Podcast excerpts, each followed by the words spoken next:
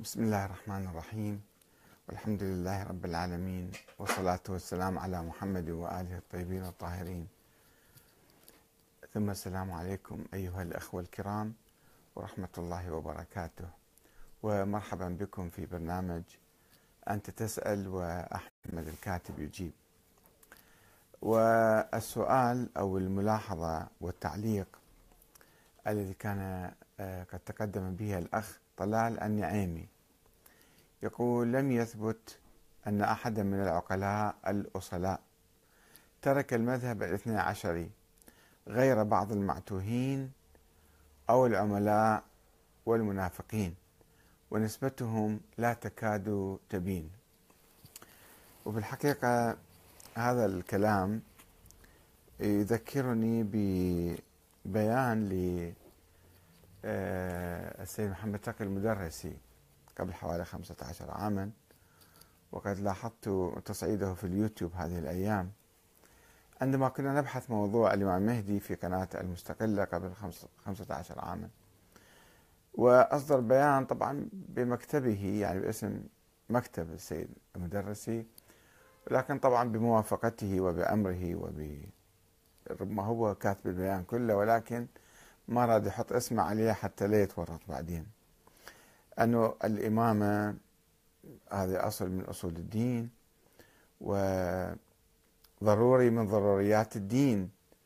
وأي واحد يعني يناقش فيها أو كذا يشكك فيها فهذا يهدف إلى هدم بنيان الدين من الأساس. وهي ذروة العقائد وتمام القيم. وقد تواترت روايات النبي حول محورية أهل البيت. والريب فيها أو التشكيك فيها هذا يعتبر تشكيك بثابت من ثوابت المسلمين بل ردة عن رسالة النبي الأمين. ومن يرتاب في ذلك يعتبر خارجا من المذهب الحق بل من الدين المبين. يعني شفتوا البيان قديش عنيف وشديد آه، لذلك أنا طرحت سؤال آخر قلت يعني من هو المرجع الذي لا يميز بين ضرورات الدين وبين قصص تاريخية أو أحداث أو كذا مثلا؟ فيها خلاف بين الشيعة وبين المسلمين حتى وفي التاريخ أساسا. فيجي واحد يقول لك أنا مرجع وأنا آية الله وأنا مجتهد وهو ما يميز بين أصول الدين أو ثوابت الدين وضروريات الدين وبين الأشياء البسيطة الجزئية الخلافية البسيطة يعني. وهذا طبعا من ابتعادنا عن القرآن الكريم.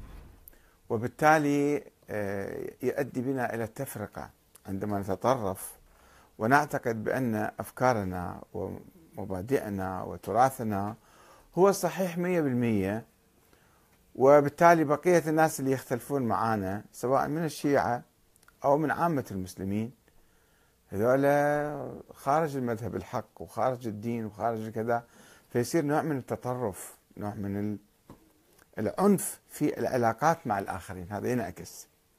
والابتعاد عن القرآن الكريم لأنه بوضوح إذا أي إنسان يدعي الاجتهاد مو يدعي الاجتهاد يدعي العلم البسيط. الثقافة البسيطة. الإنسان مؤمن. إنسان مسلم شوية عنده علم بسيط. هسه ما نقول مجتهد أو آية الله أو ما أدري شنو. يقرأ القرآن أول ما يفتح القرآن الكريم يقرأ بعد سورة الفاتحة الكتاب سورة البقرة. وأول سورة البقرة خمس آيات في سورة البقرة تبين أسس الدين. ملخص موجز. شلون؟ الافتتاحية مالت أي كتاب أو المدخل للكتاب هذا القرآن الكريم أيضا في تركيز لأهم أسس الدين. خلينا نقرأ الآيات الكريمة ونشوف هذا المجتهد أو هذا المرجع أو هذا العالم إيش قد بعيد عن القرآن وهو مفسر القرآن طبعا. مفسر القرآن شلون مفسر القرآن؟ وتختلط عليه الضروريات والأساسيات والأصول والأشياء الجزئية البسيطة التاريخية الحوادث التاريخية اللي هذه يمكن أي واحد يناقش فيها.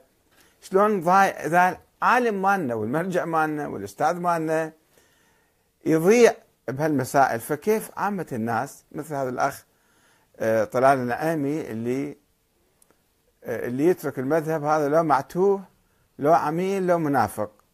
شوف شلون يعني هذا عنف بالكلام وربما يتحول إلى عنف في العمل بعدين إذا بقى على هاي العقلية وعلى هذا التفكير. القرآن الكريم يقول بسم الله الرحمن الرحيم. ألف لام ميم. ذلك الكتاب لا ريب فيه هدى للمتقين هذا الكتاب. الذين يؤمنون بالغيب. يؤمنون بالله تعالى بالجنة بالنار بالملائكة بأي شيء يذكر القرآن هو ما شايفيه ما نعرفه. ويقيمون الصلاة ومما رزقناهم ينفقون. أهم أصول الدين آه، يعني النتائج مالت الدين هذه الفروع الصلاة والزكاة. الذين ويقيمون الصلاة ومما رزقناهم ينفقون. والذين يؤمنون بما أنزل إليك. الوحي النبوة يعني. القرآن. وما أنزل من قبلك. الكتب السماوية السابقة. وبالآخرة هم يوقنون. عندهم إيمان بالآخرة. فشوفوا إيمان بالله تعالى والإيمان بالنبوة والإيمان بالآخرة. هذه أصول الدين الثلاثة الرئيسية. وتتفرع عنها الصلاة والزكاة أهم شيء في الدين. الصلاة والزكاة. تبقى الأمور الأخرى مثلا الحج للقادر على الحج. الجهاد إذا عدوا هذا شيء طبيعي كل الناس يدافعون عن أنفسهم. وأيضا الله سبحانه وتعالى يقول أولئك على هدى من ربهم وأولئك هم المفلحون يعني اللي يؤمن بالله تعالى وبالنبي والنبوة والكتب السماوية السابقة والآخرة ويقيم الصلاة ويؤتي الزكاة فهذا مفلح فهذا خلص صار للجنة إن شاء الله. ولكن بهالبساطة هذه اللي يعرض القرآن ضروريات الدين وأسس الدين يجيك واحد يقول لك لا أنت لو ناقشت بالمهدي أنت أكفرت بالدين. خرجت من مذهب الحق. هو من قال لك هذا المذهب اللي أنت ورثته هو مذهب حق؟ هل هل اجتهدت فيه؟ هل درسته؟ هل بحثت؟ الآن الآن توجد عدة مذاهب شيعية. موجود المذهب الزيدي ويعتقد أن الإمامة في هذه السلالة في سلالة مثلا الحسن والحسين ويعتقدون حتى يجيبون اسم العالم مالهم والإمام ويقول عليه السلام. وعندنا الإسماعيليين أيضا كانوا يعتقدون بأن الإمامة في إسماعيل مو في موسى بن جعفر. هو الذي قاد الثورة وأبنائه سووا الدولة الفاطمية. واستمرت 200 300 سنة هاي الدولة. وبعدين استمروا هم بالخفاء وموجودين حاليا. فيقول لك إحنا مذهب موجود حي. عندهم أئمة أئمة إسماعيليين أو أئمة زيديين. طيب الاثنى عشرين وقفوا على الاثنى عشر كحركة واقفية وانتهوا بعد ما عندهم أئمة. من 1200 سنة بعد ما عندهم أئمة. الشيعة الاثنى عشرية. زين هسه نجي هسه آه مذهب صحيح ولا مو صحيح؟ بس واحد ما ما يعني يصعد الدوز ماله مثل ما يقولون. يعني بحيث أنه هذا يصبح الحق الوحيد وأي واحد يناقش به هذا يخرج من الدين. طيب اللي ما يؤمن به من أساس؟ هذا مو مسلم يعني؟ خارج من الدين. الشيعة الآخرين ذولا مو شيعة نسميهم؟ شو نسميهم؟ كفار نسميهم؟ يعني في قضية قضية الإمام الثاني عشر وجوده وولادته هي قضية أصلا سرية قضية باطنية مو قضية علنية واضحة. إمام معروف كذا واحد يجي يقول هذا ما موجود.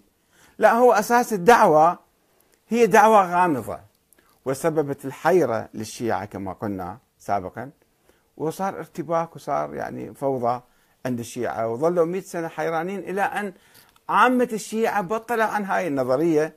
كما شفنا الكليني والنعماني والصدوق والنجاشي وآخرين كلهم يقولون هاي القصة يعني ناس عامة الشيعة بعد 70 80 سنة بطلوا عن هاي الفكرة. قال حكي مصفط هذا؟ مو مو أكيد يعني. وراحت الشغلة. الآن يجي الأخ مثلا أنه أحد ترك المذهب. مو أحد ترك المذهب. الآن عامة الشيعة عامة الشيعة في العراق وإيران ولبنان وكل مكان تاركين هذا المذهب الاثنى عشري. تقولون شلون؟ كما أحد الأخوان قال لي شلون؟ الجمهورية الإسلامية يؤمنون بالإمام المهدي ويؤمنون بكذا. وشلون تقول أنت عامة الشيعة تركوا هذا المذهب؟ سؤال فعلا يعني في محله أنه الآن كل الشيعة قايمين قاعدين يا صاحب الزمان ويا مهدي ويا كذا. وشلون أنت تجي تقول آه، الشيعة عامة الشيعة تركوا هذا المذهب؟ أقول يا أخوان يا أخ طلال النعيمي أيضا يعني إحنا لازم ندرس هذا المذهب حتى نشوف شنو هو معناته حتى بعدين نقبله أو نرفضه. نستمر عليه أو نتركه. ونشوف الآن الشيعة فعلا متمسكين بهذا المذهب ولا تاركيه عمليا؟ إحنا مشكلتنا ما دارسين مذهبنا. أنا واحد من الناس نشأت بالحوزة من صغري. المدرسة الابتدائية مالتنا كانت شبه حوزة. قرآن وتفسير وأخلاق وتاريخ إسلامي وكذا كل هاي الابتدائية مالتنا. ثم دخلنا بالحوزة ثم بدنا نكتب. وكتبت أنا في سنة 73 كتابي عشرة ناقص واحد يساوي صفر. أنه إذا شلنا الإمامة من الإسلام فلن يبقى شيء من الإسلام. وحطيت هاي الآية القرآنية على الكتاب على الغلاف. يا أيها الرسول بلغ ما أنزل إليك من ربك وإن لم تفعل فما بلغت رسالته. والله يعصمك من الناس. أنه إذا شلنا الولاية بعد ما يبقى شيء من الإسلام هذا الفكر اللي تربينا عليه بالسبعينات. زين بس ما كنا متعمقين ما كنا دارسين ما كنا عارفين شو معنى الإمامة. المشكلة هنا أول شيء لازم نعرف معنى الإمامة شنو هي. يعني هذا أيضا في الحوار الذي جرى بيني وبين الشيخ علي كوراني في قناة المستقلة سنة 2003 مثل الأيام يعني أو أوائل السنة. آه، بدأنا الحديث والحوار فقلت له أول شيء تعال عرف لي الإمام. شنو معنى الإمام؟ والحاجة إلى الإمام. إحنا عندنا نبي النبي محمد صلى الله عليه وسلم خاتم الأنبياء. جاب لنا دين الدين هذا به عقيدة حول الله وحول الآخرة وحول النبوة والأنبياء. وبه عبادات وبه تعاليم وبه أخلاق وبه قيم وبه أشياء أخرى. أحكام تفصيلية يعني. هذا هو الدين. الآن إحنا في في العالم كله في ناس مسلمين يعتقدون هالأشياء هذه. بتوحيد الله والنبوة والمعاد وعندهم يصلون ويصومون ويحجون ويزكون. طيب إذا شنو اللي يعني الحاجة للإمام شنو هي؟ وشنو معنى الإمام؟ هل الدين ناقص؟ الله سبحانه وتعالى يقول اليوم أكملت لكم دينكم وأتممت عليكم نعمتي ورضيت لكم الإسلام دينا. الإسلام كامل. والنبي خاتم النبيين. بعد ماكو واحد نبي يجي وراه ماكو واحد يجيب لنا وحي جديد إضافي على القرآن الكريم. طيب إذا الإمام لماذا نحتاج للإمام وماذا يعني الإمام؟ هذا سؤال مهم. نتوقف عنده كثيرا لازم. حتى نفهم كثير من الأمور. مفتاح التفكير حقيقة. الإمام يعني الحاكم. يعني إحنا عندنا دين وبي تعاليم وبي أحكام وبي حدود وبي زكاة وبي مثلا كذا فرائض وبي جهاد. طيب منو اللي يطبق الدين؟ اللي يطبق الدين يسموه إمام أو يسموه حاكم أو يسموه خليفة أو زعيم أو سلطان أو رئيس. من يطبق هذا الدين؟ يسموه الإمام باللغة العربية الإمام يعني عدة معاني في الإمام. أي واحد متقدم أو واحد مثل إمام الجماعة أو إمام القوم أو إمام البلد. إمام البلد يعني رئيس البلد. والخلاف اللي كان يدور بين الشيعة الأوائل وبين آه، بقية الشيعة وبقية المسلمين أن هذا الإمام شنو مواصفاته؟ هل يجب أن يكون معصوم أو لا؟ ما يجب يكون معصوم. وإذا كان معصوم فمن أي قبيلة ومن أي عائلة ومن أي سلالة. وما هي علاقته مع الناس؟ وكيف نتعرف على هذا الإمام؟ فبحث الإمام كله يعني بحث الرئاسة بحث الإمامة يعني بحث الزعامة بحث الحكم. وخلاف الإمامية مع غيرهم أنهم كانوا يشترطون في الإمام أن يكون معصوم. من الله عنده صفة عليا مو فقط متقي أو ورع أو عادل مثلا مثل الآن. فقيه عادل. لا. لازم عنده علم من الله ولازم عنده عصمة من الله حتى لا يقترف الذنوب. طيب منو شلون نعرفه؟ يقول الله لازم يعين يعلمنا به ويعينه وعبر هذه السلالة. فشنو يصير عندنا؟ يصير عندنا أنه هذا الإمام يعني البحث الأساسي حول الحاكم. هذا الحاكم يجب أن يتعين من قبل النبي من هذه السلالة. وقالوا النبي عين الإمام علي والإمامة تستمر في ذرية الإمام علي وفي ذرية الحسن أو الحسين أو موسى بن جعفر أو كذا ما تروح منا ومنا أو تمشي بهالصورة. فنظرية الإمامة كلها تدور حول الحكم وشروط الحكم. يعني بحث دستوري باللغة الحديثة المعاصرة. بحث دستوري. طيب الآن تفرعت نظرية الإمامة تفرعت الزيدية مثلا هم بالمرحلة من الشيعة قالوا لا مو شرط يكون في إمام يكون معصوم. أي واحد من أهل البيت يمكن نتبعه. أي واحد خصوصا من أبناء الحسن والحسين يمكن إحنا نتبعه ونسويه آه، إمام علينا أو يقوم بثورة ثم يصير إمام. الإسماعيلية قالوا لا مو فقط هالشكل لازم يكون من أبناء إسماعيل. الإمامة تستمر في أبناء إسماعيل. وقاموا وسووا الدولة الفاطمية وأصبحوا أئمة. أصبحوا أئمة يعني حكام. الاثنى عشرية الموسوية كانوا يسموهم. إسماعيلية وموسوية أهم فرقتين افترقا افترقتا بعد وفاة الإمام الصادق. هم اتبعوا آه، ابن إسماعيل أو موسى بن جعفر. طيب استمروا ذول الموسوية إلى علي الرضا الجواد الهادي العسكري حتى تستمر هكذا أبدا بصورة عمودية إلى يوم القيامة. وقفت عند الحسن العسكري وما كان عنده ولد وما قال أنا عندي ولد بالعكس قال ما عندي ولد. والتاريخ الشيعي كله يشهد بذلك. قال ما عندي ولد أنا. وكتب أمواله وأملاكه وجواريه إلى أمة. وبعدين اختلفوا عليها ويا أخوه جعفر وحلوها. زين بعدين إجوا جماعة قالوا لا هو عنده ولد بالسر وإحنا شفناه والتقينا به عندكم فلوس اعطونا إياها إن إحنا نوصل هي إليه. وما حد ما شايفهم. ما شايف ذاك الموكل أو الولد. فقالوا بعدين ورا 100 سنة قالوا يا هذول الأئمة 12 واحد وبس وخلاص وبعد ما عندنا أكثر من هذول زين إحنا شو نسوي الآن؟ إذا أنتم كنتوا تقولون لازم الأئمة والحكام الله يعينهم ولازم يكونوا معصومين. والله معين لنا الآن فد امام اسمه الإمام الثاني عشر محمد بن الحسن العسكري. طيب وهو غايب الآن. إحنا شو نسوي؟ شنو تكليفنا؟ بالنسبة للأمور السياسية بالنسبة للحكم بالنسبة للخلافة شو نسوي الآن؟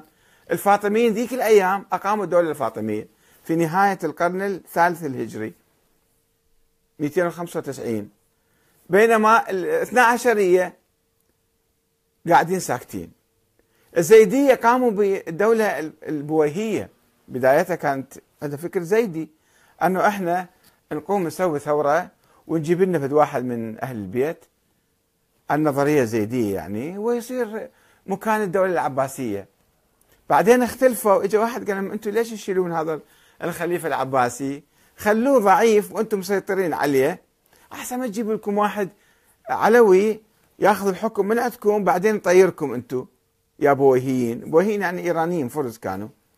فقالوا ها والله زين. فأبقوا على الخليفة العباسي وما عندهم في نظرية ثانية. بعدين راحوا سووا النظرية الاثنى عشرية. أو حتى الخليفة العباسي كان يدعم هاي النظرية الاثنى عشرية. لأنه ما ما تشكل منافسة له النظرية الاثنى عشرية ولدت ميتة. ما بيها ما عندها إنسان موجود حتى يقودهم أو حتى ينافس الدولة العباسية أو ينافس الدولة الفاطمية حتى. ظلوا قاعدين منتظرين إجوا الموهين العلماء قالوا يا عمي تعالوا هسه الدولة صارت بيدينا. تعالوا جيبوا قضاة من عندكم. أنتم عندكم مشايخ علماء. تعالوا اقضوا على الأقل. مشوا الدولة مالتنا. قال لا ما يصير. ما يجوز إحنا حتى قضاء نتولاه لأنه هاي من أعمال الإمام المهدي الغائب. فقالوا نجبركم على ذلك. فكتب السيد المرتضى قال إذا أجبرنا الحاكم الظالم. لاحظوا كيف؟ ما يعترف بشرعيتهم. إذا أجبر الحاكم الظالم أحد من العلماء أن يجي يقضي. فبعد إنا لا وإنا إليه راجعون. خليه يروح يقضي. بس خليه ينوي أنه بالنيابة عن الإمام المهدي قاعد يقضي. يعني يفترض يعني. افترض أنت عن الإمام المهدي. ثم من هنا طلعت نظرية النيابة العامة. شوية شوية طوروها وجابوها على الخموس وجابوها على الأمور الحسبية وبعدين سووها على الحكم. فصارت هي نظرية بديلة. إلى أن وصلت إلى نظرية ولاية الفقيه اللي صار الفقيه يقول لك إحنا ما يمكن نبقى بدون حكومة في عصر الغيبة. هذا منطق الإمام الخميني ومنطق الثورة يعني. قال ما يمكن نبقى إحنا بدون بدون حاكم وبدون حكومة. فأحسن شيء من نسوي حاكم علينا؟ نجيب لنا واحد فقيه عادل ملتزم متقي ورع ونحطه يصير رئيس على الأمة الإسلامية. أحسن ما يجينا واحد فاسق. أو واحد يجينا جاهل. لاحظوا كيف؟ طيب فإذا النظرية الاثنى عشرية مو أكو واحد يتركها. هي النظرية أصلا ما موجودة. نظرية ميتة منقرضة ما ما لها آه، وجود. يستحيل تطبيقها. فالنظرية تاريخية. بالرف موجودة عرف نظرية تاريخية والله دول الأئمة 12 واحد. كانوا أئمة معصومين كذا كذا كذا. طيب وبعدين شنو؟ إحنا الآن شلون نترجم هاي النظرية إلى واقع سياسي؟ هل نستطيع؟ لا ما نستطيع لأنه ما موجود إمام يخرج. قال إلا أن يخرج الإمام. المهدي هو يسوي الدولة. وظلينا ألف سنة إحنا ناطرين هذا الإمام منتظرين هذا الإمام حتى يخرج وما خرج. بعدين هذا العصر الأخير نظرية ولاية الفقيه ثورة على الفكر الإمامي. قال يا أخوان يا أعزاء بعد ما يحتاج الحاكم يكون معصوم. ولا يحتاج يكون الحاكم معين من قبل الله. وإنما يأتي الحاكم بالشورى بالانتخاب. الأمة تنتخب الحاكم. فوصلنا إلى النظرية النقيضة. النظرية المضادة لنظرية الإمامة. ومن هنا الشيخ الصدوق أدرك هذا الموضوع. في زمانه في القرن الرابع الشيخ محمد بن علي ابن بابويه الصدوق. توفى سنة 381 في كتابه إكمال الدين وفي غيره من الكتب يكتب لأنه كان في جدل ذيك الأيام. الشيعة الزيدية قالوا لهم لذول اللي يؤمنون بالإمام الثاني عشر الغائب أنه أنتم يعني بعدين شو تسوون؟ قاعدين بس تنتظرون ما يصير. تعالوا جيبوا لكم واحد فقيه وخلوه يصير رئيس عليكم. نظرية ولاية الفقيه ذيك الأيام طرحت. طرحت من قبل الزيدية في القرن الرابع الهجري. فشنو قال الشيخ الصدوق؟ قال مستحيل. لأنه هذا يشكل آه يعني نقض لنظرية الإمامة. مو إحنا صار لنا آه، قد آه، ندق ونكتب ونبحث ونجادل ونقول الإمام يجب أن يكون معصوم ويجب أن يكون معين من قبل الله ويجب أن يكون معي سلالة. وبعدين نجي كل هذا الكلام نحطه على صفحة ونروح نسوي لنا واحد فقيه نجيبه من عندنا. إحنا نختاره يعني مو الله يختاره. وهو مو معصوم ومو معين قبل الله ونحط رئيس علينا. هاي ما يصير. فقالوا كل راية قبل راية المهدي فهي راية ضلالة وصاحبها طاغوت يعبد من دون الله. ما يجوز. اقعدوا سكتوا لما نطلع الإمام المهدي. هاي النظرية الشيخ الصدوق قال إن يعني تبني هاي النظرية معناته خروج عن دين الإمامية. هذا نص عبارته. خروج عن دين الإمامية يعني عقيدتهم. يعني شلون نجي نقبل ولاية الفقيه؟ ولاية الفقيه مناقضة لنظرية الإمامة مية بالمية. شلون نقول هذا الفقيه هو نائب الإمام وبالتالي دي يسوي حكم جديد؟ يعني ليش إحنا نتعب نفسنا العاد ونبحث ونقول الشورى مو زينة والشورى مو صحيحة والله ما موصي بها والإمامة لازم تكون طيب ماكو إمامة شو نسوي إحنا إذن؟ فالآن لذلك أنا أقول عمليا الشيعة اليوم سواء في العراق أو في إيران أو في لبنان أو في أي مكان آخر هم تركوا هاي النظرية تركوها عمليا. بس أكو بعض الناس لا يزالون مصدقين بالكلام القديم وعايشين عليه. بس تقول لهم تعالوا جيبوا ترجموه طبقوه سووه. على أرض الواقع. ما يقدرون. لا ورحنا الآن بالعراق مثلا حتى مو فقيه ولا عادل. حي الله واحد ينتخب من البرلمان ويصير رئيس البلاد. بعد ما يحتاج حتى لا ما نشترط بلا الفقه ولا العدالة. لاحظوا كيف التطور الحاصل؟ هذه يعني يجون بعض الناس يقولون شنو؟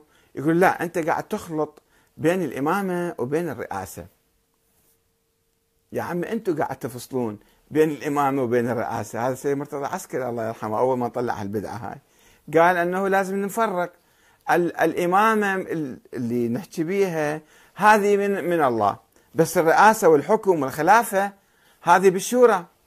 زين هو الكلام أساسا وين كان؟ أساسا كان هو حول الحكم.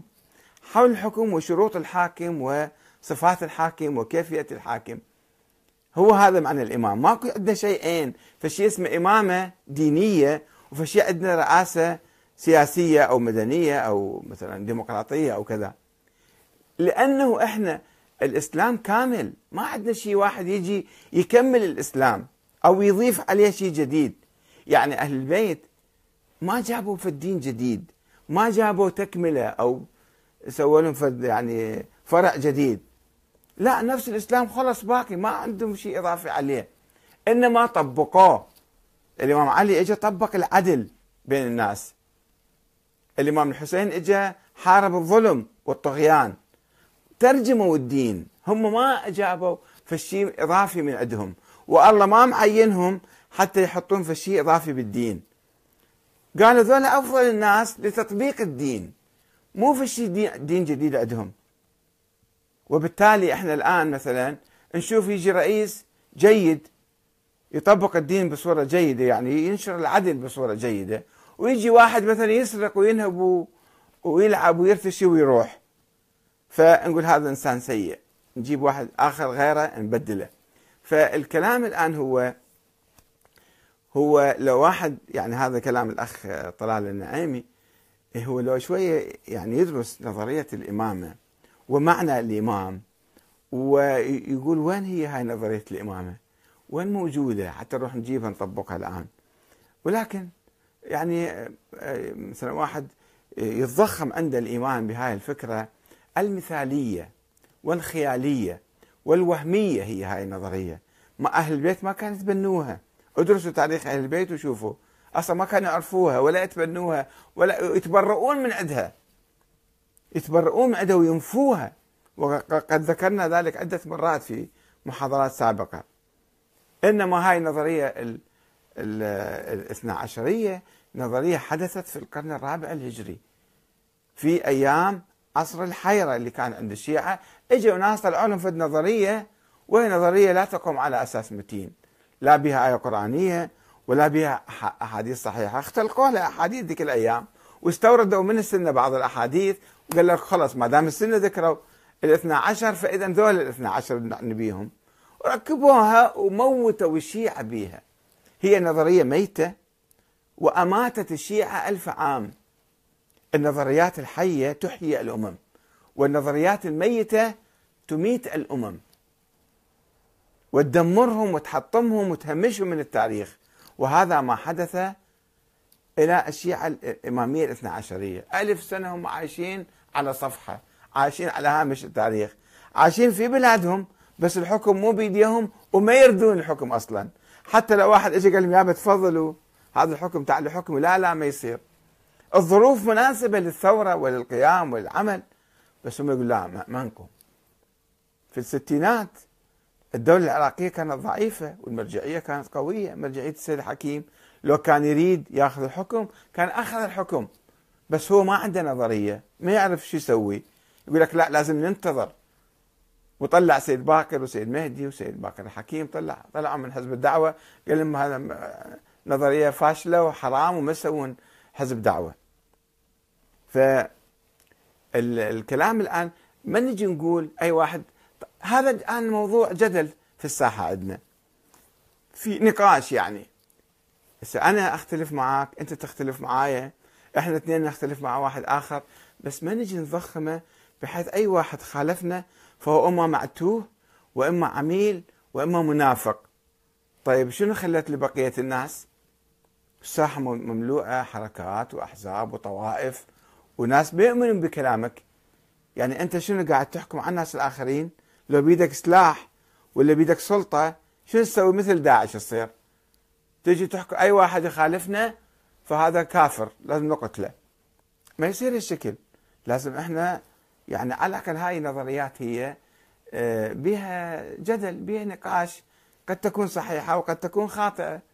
نظريتك قد تكون صحيحة أو خاطئة ونظريتك نفس الشيء. خليك شوية معتدل خليك على هدوء لا تكبر المسألة وتضخمها وتسويها من أصول الدين ومن آه، ضروريات المذهب وضروريات الدين واللي يناقش بها كأنه راح يخرج من الإسلام. يخرج من الدين. لا مو هالشكل. وانت قاعد تدعي المرجعية مثلا وعندك ما أدري شنو وتؤمن بالنظام الديمقراطي وتقول تعالوا شاركوا بالانتخابات. إيه شلون تشاركوا بالانتخابات؟ وأنت عندك يعني حدة وعنف في يعني في دعم رأيك وأي واحد يناقش في آه، هالآراء هذه هذا يصبح خارج الدين. يعني لو أنت وصلت للسلطة عبر الانتخابات يمكن تقضي على كل المعارضين لك ما يصح الشكل يا سيدنا يا أستاذنا العزيز. والسلام عليكم ورحمة الله وبركاته.